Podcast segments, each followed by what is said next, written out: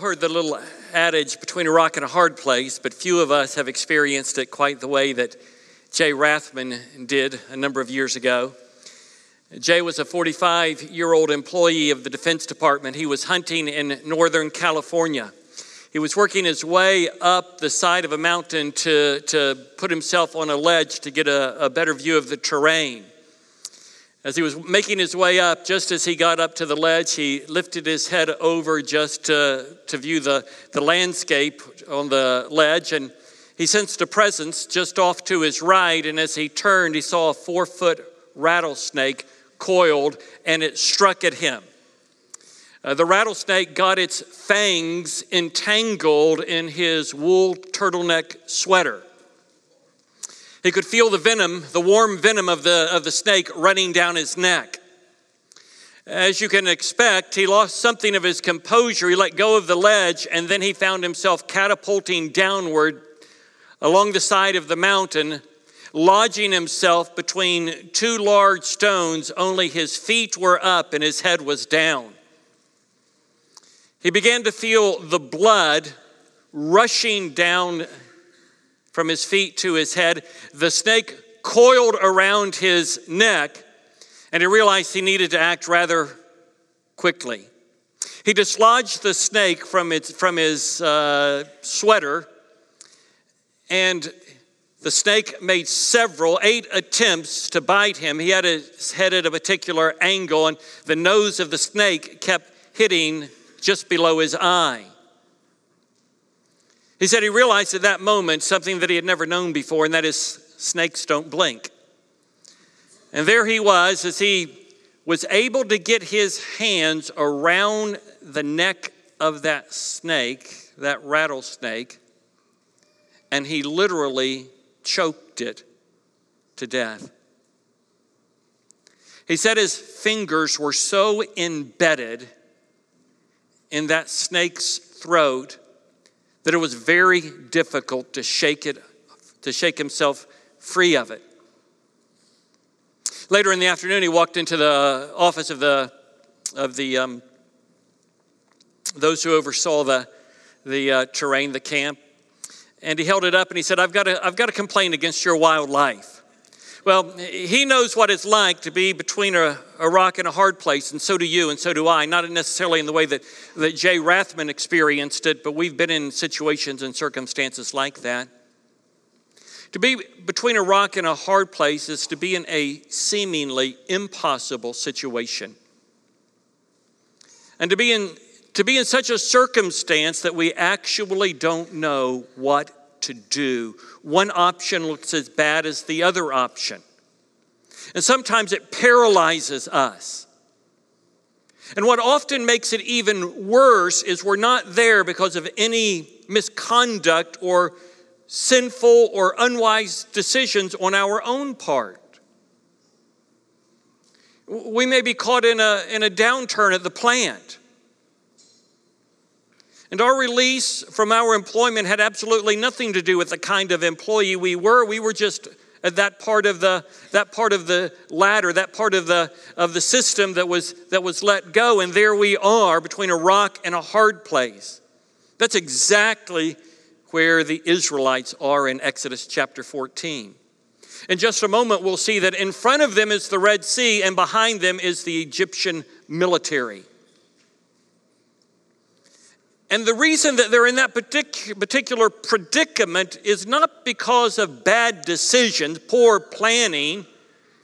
They had followed God's lead, God's plan, God's direction. And now they found themselves in an impossible circumstance, an unbelievable situation. To go forward with certain death You didn't learn to swim in the ancient world. You didn't, you didn't give your children swimming lessons. Two million people. To go, to go forward was death, to turn and fight would lead to slaughter. The might of the Egyptian military, the very, the very best of Pharaoh's forces, were breathing down their neck and they had nowhere to turn. They were between a rock and a hard place. I think there's some things that we can, we can learn from this passage today. The first one is this that, that God sometimes leads us in strange ways. And we might even say to strange places. We see this in their encampment by the Red Sea. Follow along as I read the first four verses.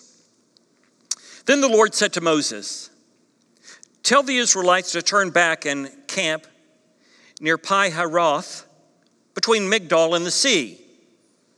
Uh, they are to encamp by the sea directly opposite Baal Zephon. Pharaoh will think the Israelites are wandering, wandering around the land in confusion, hemmed in by the desert. I will harden Pharaoh's heart, and he will pursue them. But I will gain glory for myself through Pharaoh and all of his army, and the Egyptians will know that I am the Lord. So the Israelites did this. But you'll notice in verse 1, God's speaking to Moses about all of this. There's 2,000 people. The word's not going to spread very far. God's at work behind the scenes. God's at work in the world of spiritual reality, a world that we don't see. He's hardening Pharaoh's heart. He's going to turn the minds of the Egyptians to the point where they're going to regret having let the Israelites go. It's an odd strategy. It's a strange strategy. I, I, I, thought about it this week, and this is the way that I put it God's strategy is stunning and unpredictable. He appears to be leading Israel into a trap. In front of them is the Red Sea, behind them will soon be the Egyptian military. God's purposes aren't always immediately discernible to his people. What are they to think? How are they to respond? They're following God's leadership, they're following God's man Moses, and now they find themselves between a rock and a hard place. In front of them is the Red Sea, behind them will be the Egyptian military. What are they to do? Where are they to turn? There doesn't seem to be any way out. That's the way that life is when you get between a rock and a hard place. We pull the covers up over our head. We reach, we reach for a bottle or a set of pills. We lash out at those that we love. We feel hemmed in. We don't feel like we can move. We don't know what to do. We're paralyzed. That's exactly where they were. I want you to notice, secondly, the, the danger of saying no to God. Uh, Pharaoh had said no to God over and over and over and over again. God didn't sit passively by like some self indulgent grandfather. God responded to his no's by hardening Pharaoh's heart even more, culminating in the death of the firstborn. But God's not through with Pharaoh, God's not finished with the Egyptians. Uh, the country's been devastated through these plagues uh, you would wonder how in the world can you not get it through your thick skull? You can't defeat God's people. You can't defeat God. But when your heart is hard and your mind is dark and you're recalcitrant to the will and the ways of God, you act like an insane person. You like act like a, a madman, a mad woman out of control. And so you, you push yourself into deeper and darker places. That's what Pharaoh does. He says in verse 5 when the king of Egypt was told that the people had fled, Pharaoh and his officials changed their minds about them and said, What have we done? We had free labor, they're thinking. These people were enslaved to us for centuries. They did our work, they built our cities. We let the Israelites go and have lost their services. So he had his chariots made ready and took his army with him. He took about 600 of the best chariots, along with all the other chariots of Egypt, with the officers and all their men. Then the Lord hardened the heart of Pharaoh, the king of Egypt, so that he pursued the Israelites who were marching out boldly. Little did the Israelites know that God was at work. Little did Pharaoh know that he was God's instrument and God's tool. It says in verse 9 the Egyptians, all Pharaoh's horses and chariots, horsemen and troops, pursued the Israelites and overtook them as they encamped by the sea near Pi Hahiroth, opposite Baal Zephon. So there's the situation, there's the circumstance. Israel has been led out of Egypt by God's mighty hand. God has devastated the Egyptians. The Israelites plundered Egypt when they left. God so moved in the hearts of the Egyptians, they wanted them to leave so badly, they gave them silver and gold and loaded them down. Then God leads them out and they, they wander around under God's leadership, and then they, they circle back around and they find themselves in a terrible, terrible place. Not by their own doing, not as the result of their sin, but as the result of following God's will. They had no idea what was going on. They had no idea what God intended to do. All they saw were the circumstances that they were in. And this is where we see the danger of short term memory. Uh, the strange desire to return to Egypt. In this passage, in verses 10 through 14, we're going to see that the immediate reaction of God's people is doubt, anger, and disbelief. Doubt, anger, and disbelief. And in fact, they want to go back to Egypt. They're wondering why they ever left Egypt. They forget that when they were in Egypt, they were enslaved to Pharaoh and the Egyptians. They forgot that they had experienced infanticide. Many of them had had their little baby boys ripped from their arms and thrown in the Nile River. And they're saying, I wish we were back in Egypt. I wish we could go back and live in the, in the slums of Egypt. Better to, to live in Egypt in the slums and to have our children thrown into the Nile River than for us to die in the wilderness.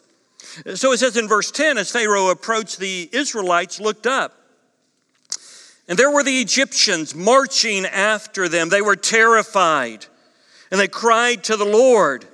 They said to Moses, Was it because there were no graves in Egypt that you brought us to the desert to die?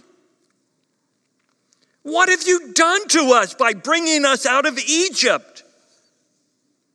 Didn't we say to you in Egypt, Leave us alone, let us serve the Egyptians? It would have been better for us to serve the Egyptians than to die in the desert. Their entire perspective now has been clouded. They have absolutely no idea what they're saying. And yet, Moses responds and he gives them three commands. He's going to tell them, Do not be afraid. You wonder, how in the world is that possible?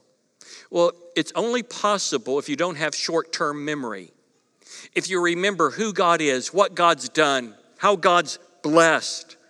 He says, Do not be afraid. Stand firm. Don't be cowards. Be bold and courageous because of the God you serve. Not your own military prowess or strength, but because of the God you serve. And be still. And the Lord will fight for you. That's the promise. God promises the Lord will fight for you. Listen to Moses' response. Moses answered the people Do not be afraid. Stand firm. You will see the deliverance of the Lord. The Lord will bring you today. The Egyptians you see today, you will never see again. The Lord will fight for you. You need only to be still. You don't have to defend yourself. You don't have to take up arms. You don't have to put the women and children behind you and then launch out into what's going to be an absolute slaughter. Be still. Don't be afraid. Trust in God. See what He'll do. And what we see in verses 15 through 22 is exactly what God will do. God will fight for them. There's going to be the parting of the Red Sea. One of the most miraculous and spectacular miracles in the history of the Bible takes place. Liberal scholars have, for centuries, have tried to discount this event. They've tried to find ways to explain it naturally, rationally. And yet, there's no rational, natural explanation for a body of water that is parted so that two million people can walk through. And then there's enough water that, that, that comes back over the Egyptians and they're, and they're demolished. We believe it because we believe the Bible is the Word of God. It's a historical event. But often, people that we talk to and, and share with, they, they, they discount it. They, they suggest, along with many liberal scholars, it's mythology. It's the myth of an ancient people, uh, a story that's been spun and told so many times that it grows and grows, and, and now it's, well, it's literally unbelievable. Uh, let me recommend uh, a book to you. Actually, it's a, it's a study Bible, the Apologetic Study Bible. The, the Apologetic Study Bible is a study Bible that was edited by our own Ted Cabal. As you read through that Bible, it deals with situations and circumstances like this that inform our faith and help us to answer liberal accusations against what the Bible says and describes to be his historical events. So in verses 15 through 22, notice what the author writes. Then the Lord said to Moses, Why are you crying out to me? Tell the Israelites to move on. Raise your staff, stretch out your hand over the sea to divide the water so that the Israelites can go through the sea on dry ground. I will harden the hearts of the Egyptians so that they will go in after them. And I will gain glory through Pharaoh and all his army, through his chariots and his horsemen. The Egyptians will know that I am the Lord when I gain glory through Pharaoh, his chariots, and his horsemen. Then the angel of God, who had been traveling in front of Israel's army, withdrew and went behind them. The pillar of cloud also moved from in front and stood behind them. Coming between the armies of Egypt and Israel, throughout the night, the cloud of the cloud brought darkness to the one side and light to the other side.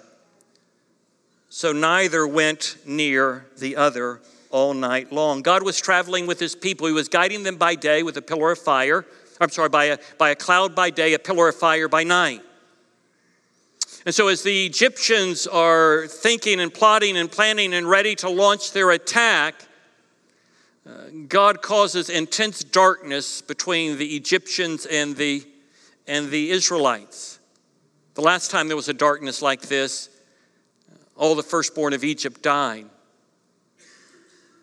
It, w- it was so dark and cumbersome that they weren't able to launch their attack. But, but on Israel's side, even into the night, there was, there was light.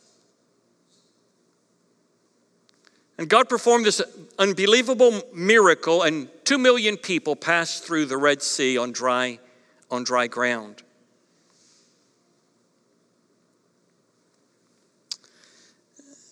The last part of the chapter deals with uh, the destruction of the Egyptians and the purposes of God. Just as the last of the Israelites make their way through the, the dry ground, the sun is coming up, the darkness is dissipating. Uh, the, chief, the chief god of the Egyptians was the sun god. And just as the Egyptians' great God is causing light to illuminate the darkness with the with the launching of the day, they began to launch in after the Israelites. And then, as they, as they get into the midst of the sea where it has now been dry and the Egyptians are following the Israelites, God begins to cause all kinds of confusion. And the horses become untenable, and uh, the chariots begin to get, to get stuck. And then, in, in the flash of an eye, all of that water comes crushing down on the Egyptians.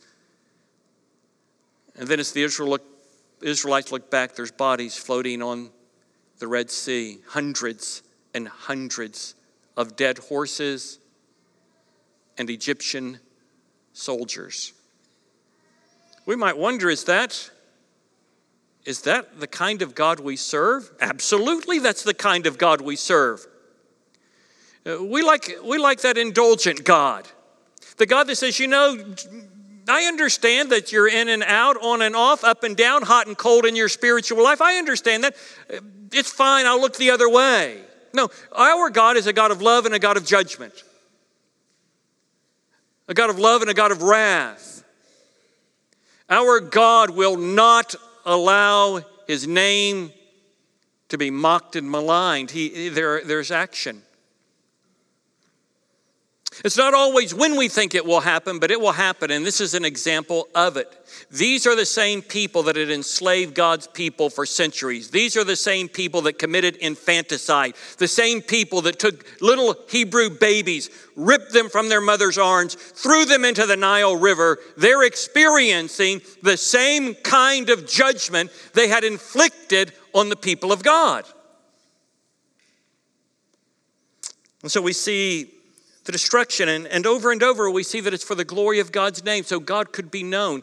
The, the plagues were intended so that the Egyptians would know that there is one true God, but they refused to believe what they experienced. They refused to see what they should have seen.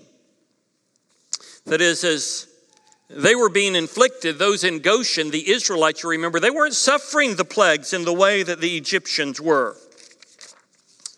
It was intended that God be glorified and his name be known. They refused to glorify God, they refused to acknowledge God, and they suffered the consequences, the consequences of it.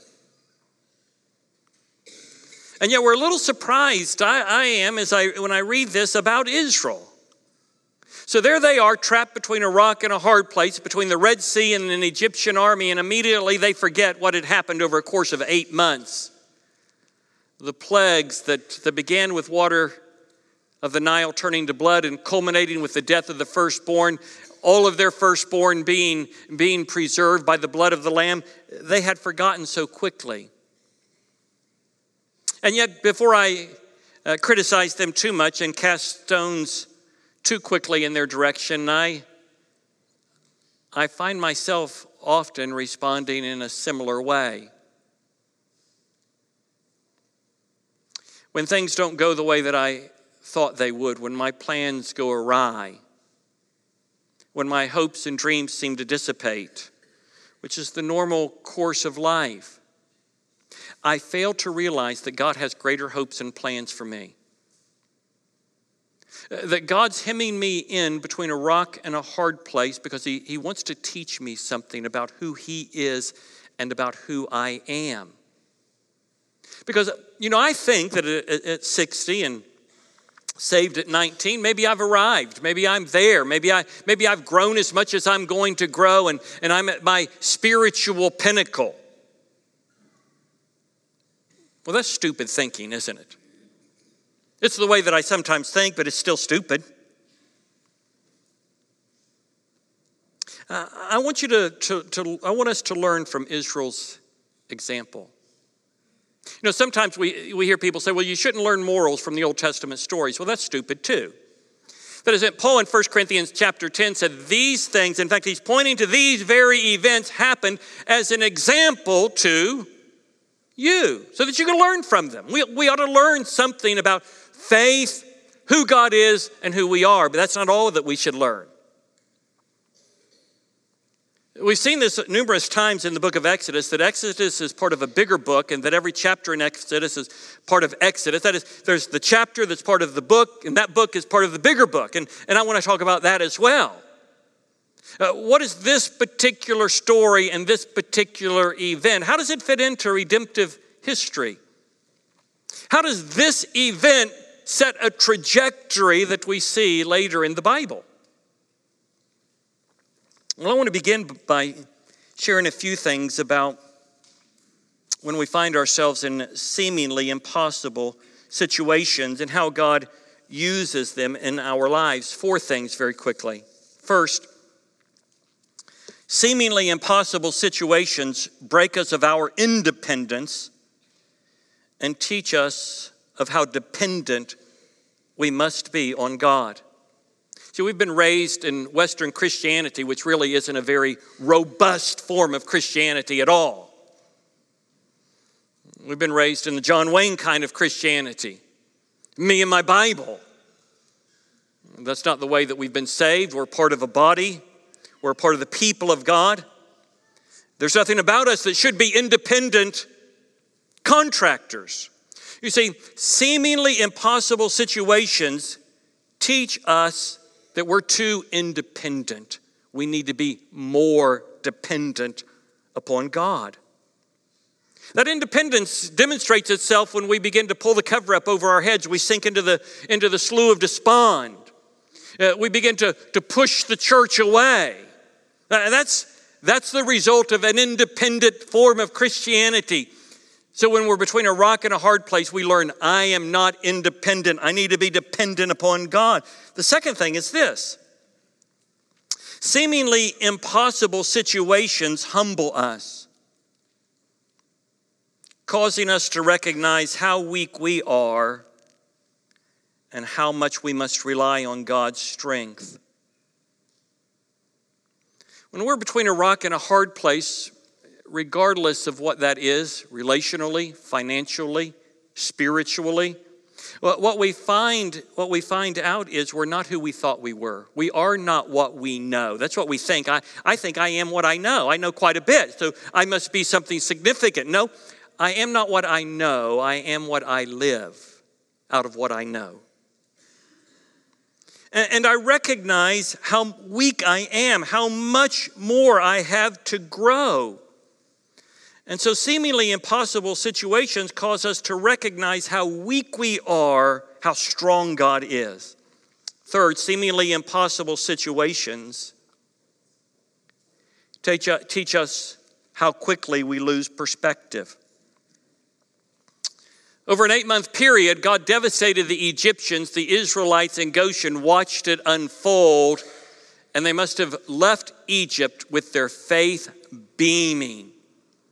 They must have been as, as convinced about God's power and goodness and greatness than they've ever been.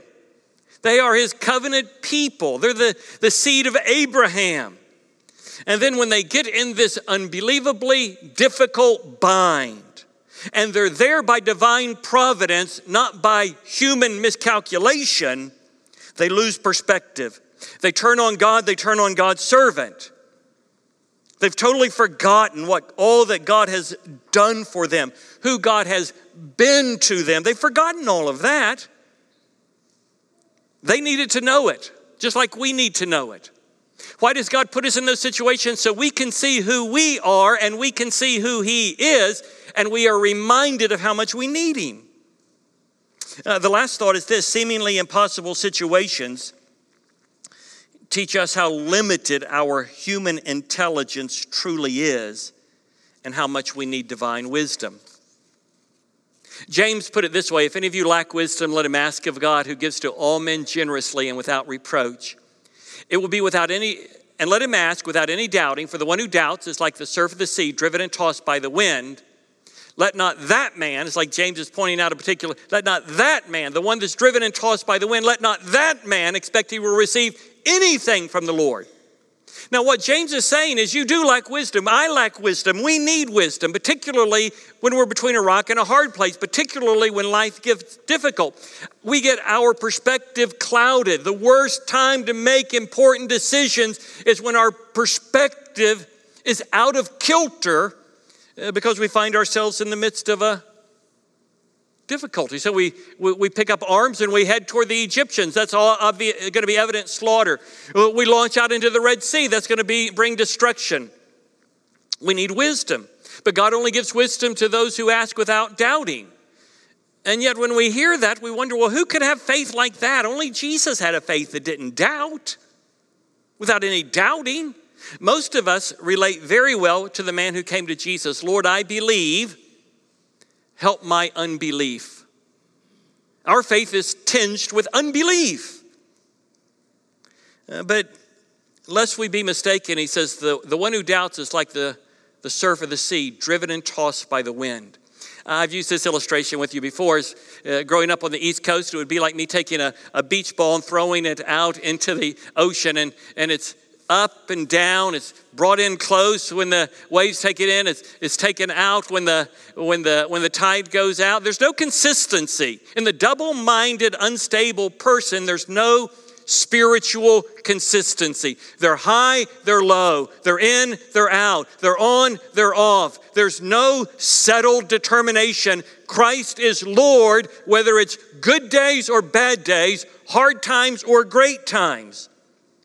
Let not that man, he says, expect that he will receive anything from the Lord.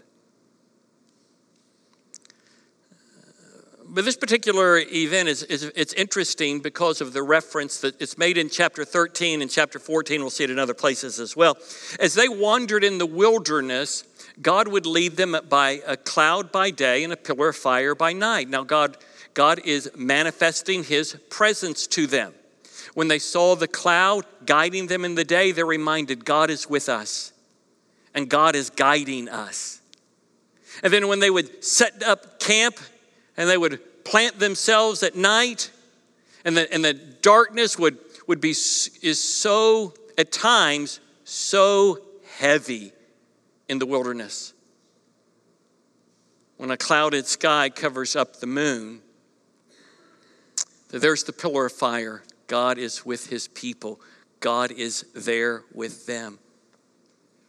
It, it made such a deep impression on them that their, their developed a festival.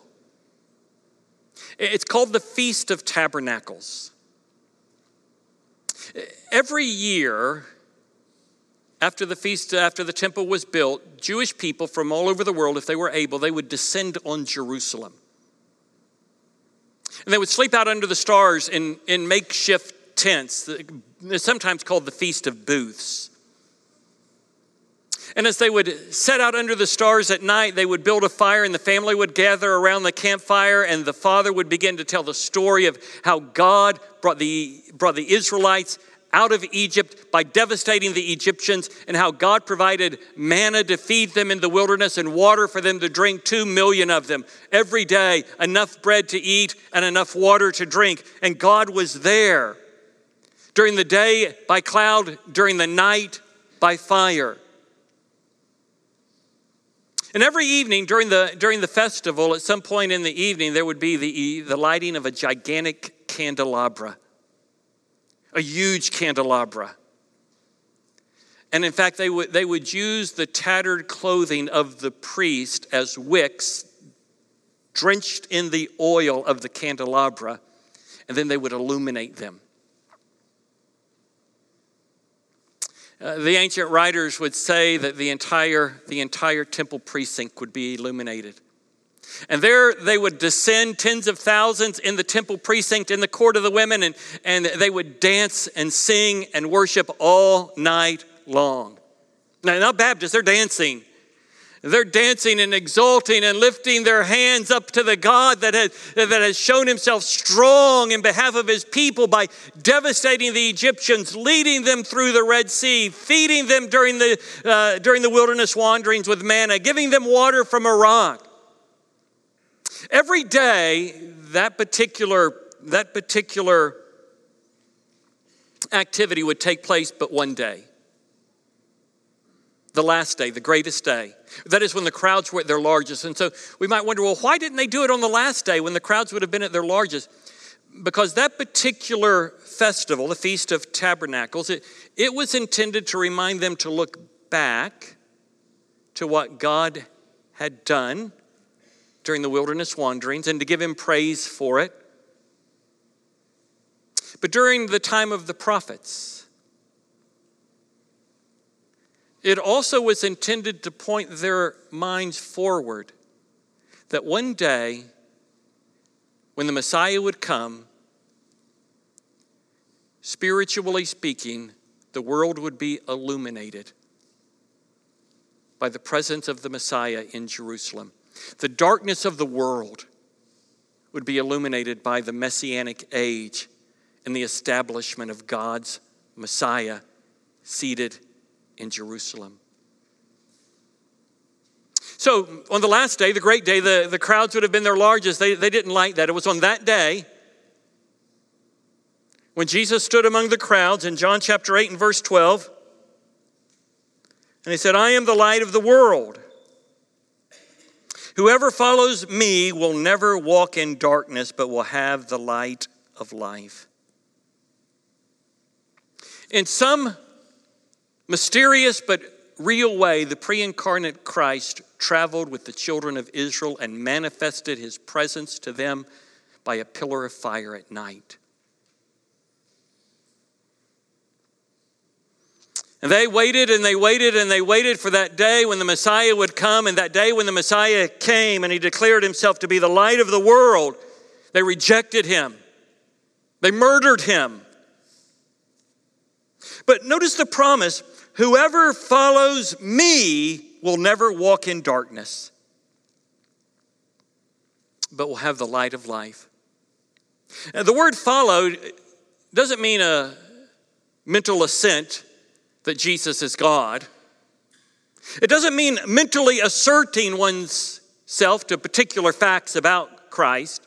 To follow him is to embrace him as Savior and Lord and commit one's entire life to a life of discipleship. Following Jesus means following Jesus into the wilderness, through the Red Sea, growing, maturing, and developing as a fully devoted follower of Christ.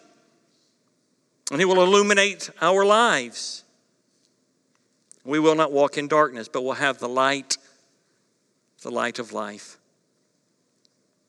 There he was in Jerusalem, the one who had been that pillar of fire that watched over the people of Israel during their wilderness wanderings, and they rejected him, they denounced him, they murdered him. He's the one that we trust in. He's the one we believe in. He's the one that we love. He's the one that we follow because we believe. Enough not to be up and down, in and out, on and off, hot and cold, here and there. Though every day's not a good day, not every day's three steps forward, some days are one step back, but we're not giving in, we're not going back, we're not quitting. Jesus puts us in tight spots so that we can learn who He is and where we're at in relationship to who He is.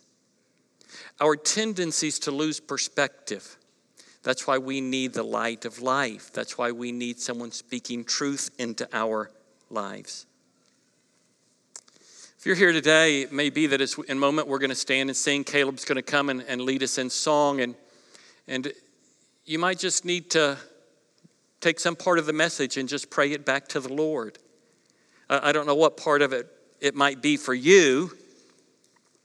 Maybe it's praise God I'm not upside down in Northern California with a snake wrapped around my throat. Uh, maybe, that's, maybe that's where it's at for you. But whatever it is, take just a moment and in the quietness of your heart, offer up prayer and praise to God. Uh, maybe you're here today and you've been looking to join on with us. We'd invite you to come forward so we could introduce you to someone that can talk with you about church membership. Or maybe you're that, that doubter. The one that James says, let not that man expect that he will receive anything from the Lord. Maybe you'd like to talk to someone about where you're at spiritually.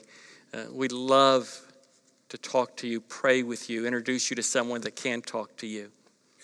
I'm going to ask you if you'll stand. I'm going to lead us in a word of prayer. We're all going to join together in singing in just a moment as Caleb Caleb leads us. So let's pray together. Our Father in heaven, we thank you today that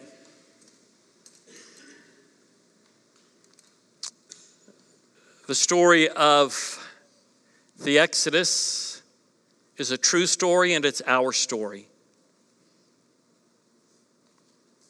That it says something about how we should live and it says something about whom we believe in. And so, Father, in these final moments, we pray in Jesus' name your Spirit would work in the lives of your people for our good and your glory. And Father, for those who don't know Jesus, I pray in Jesus' name your Spirit would press heavy on their hearts. In Jesus' name we pray. Amen.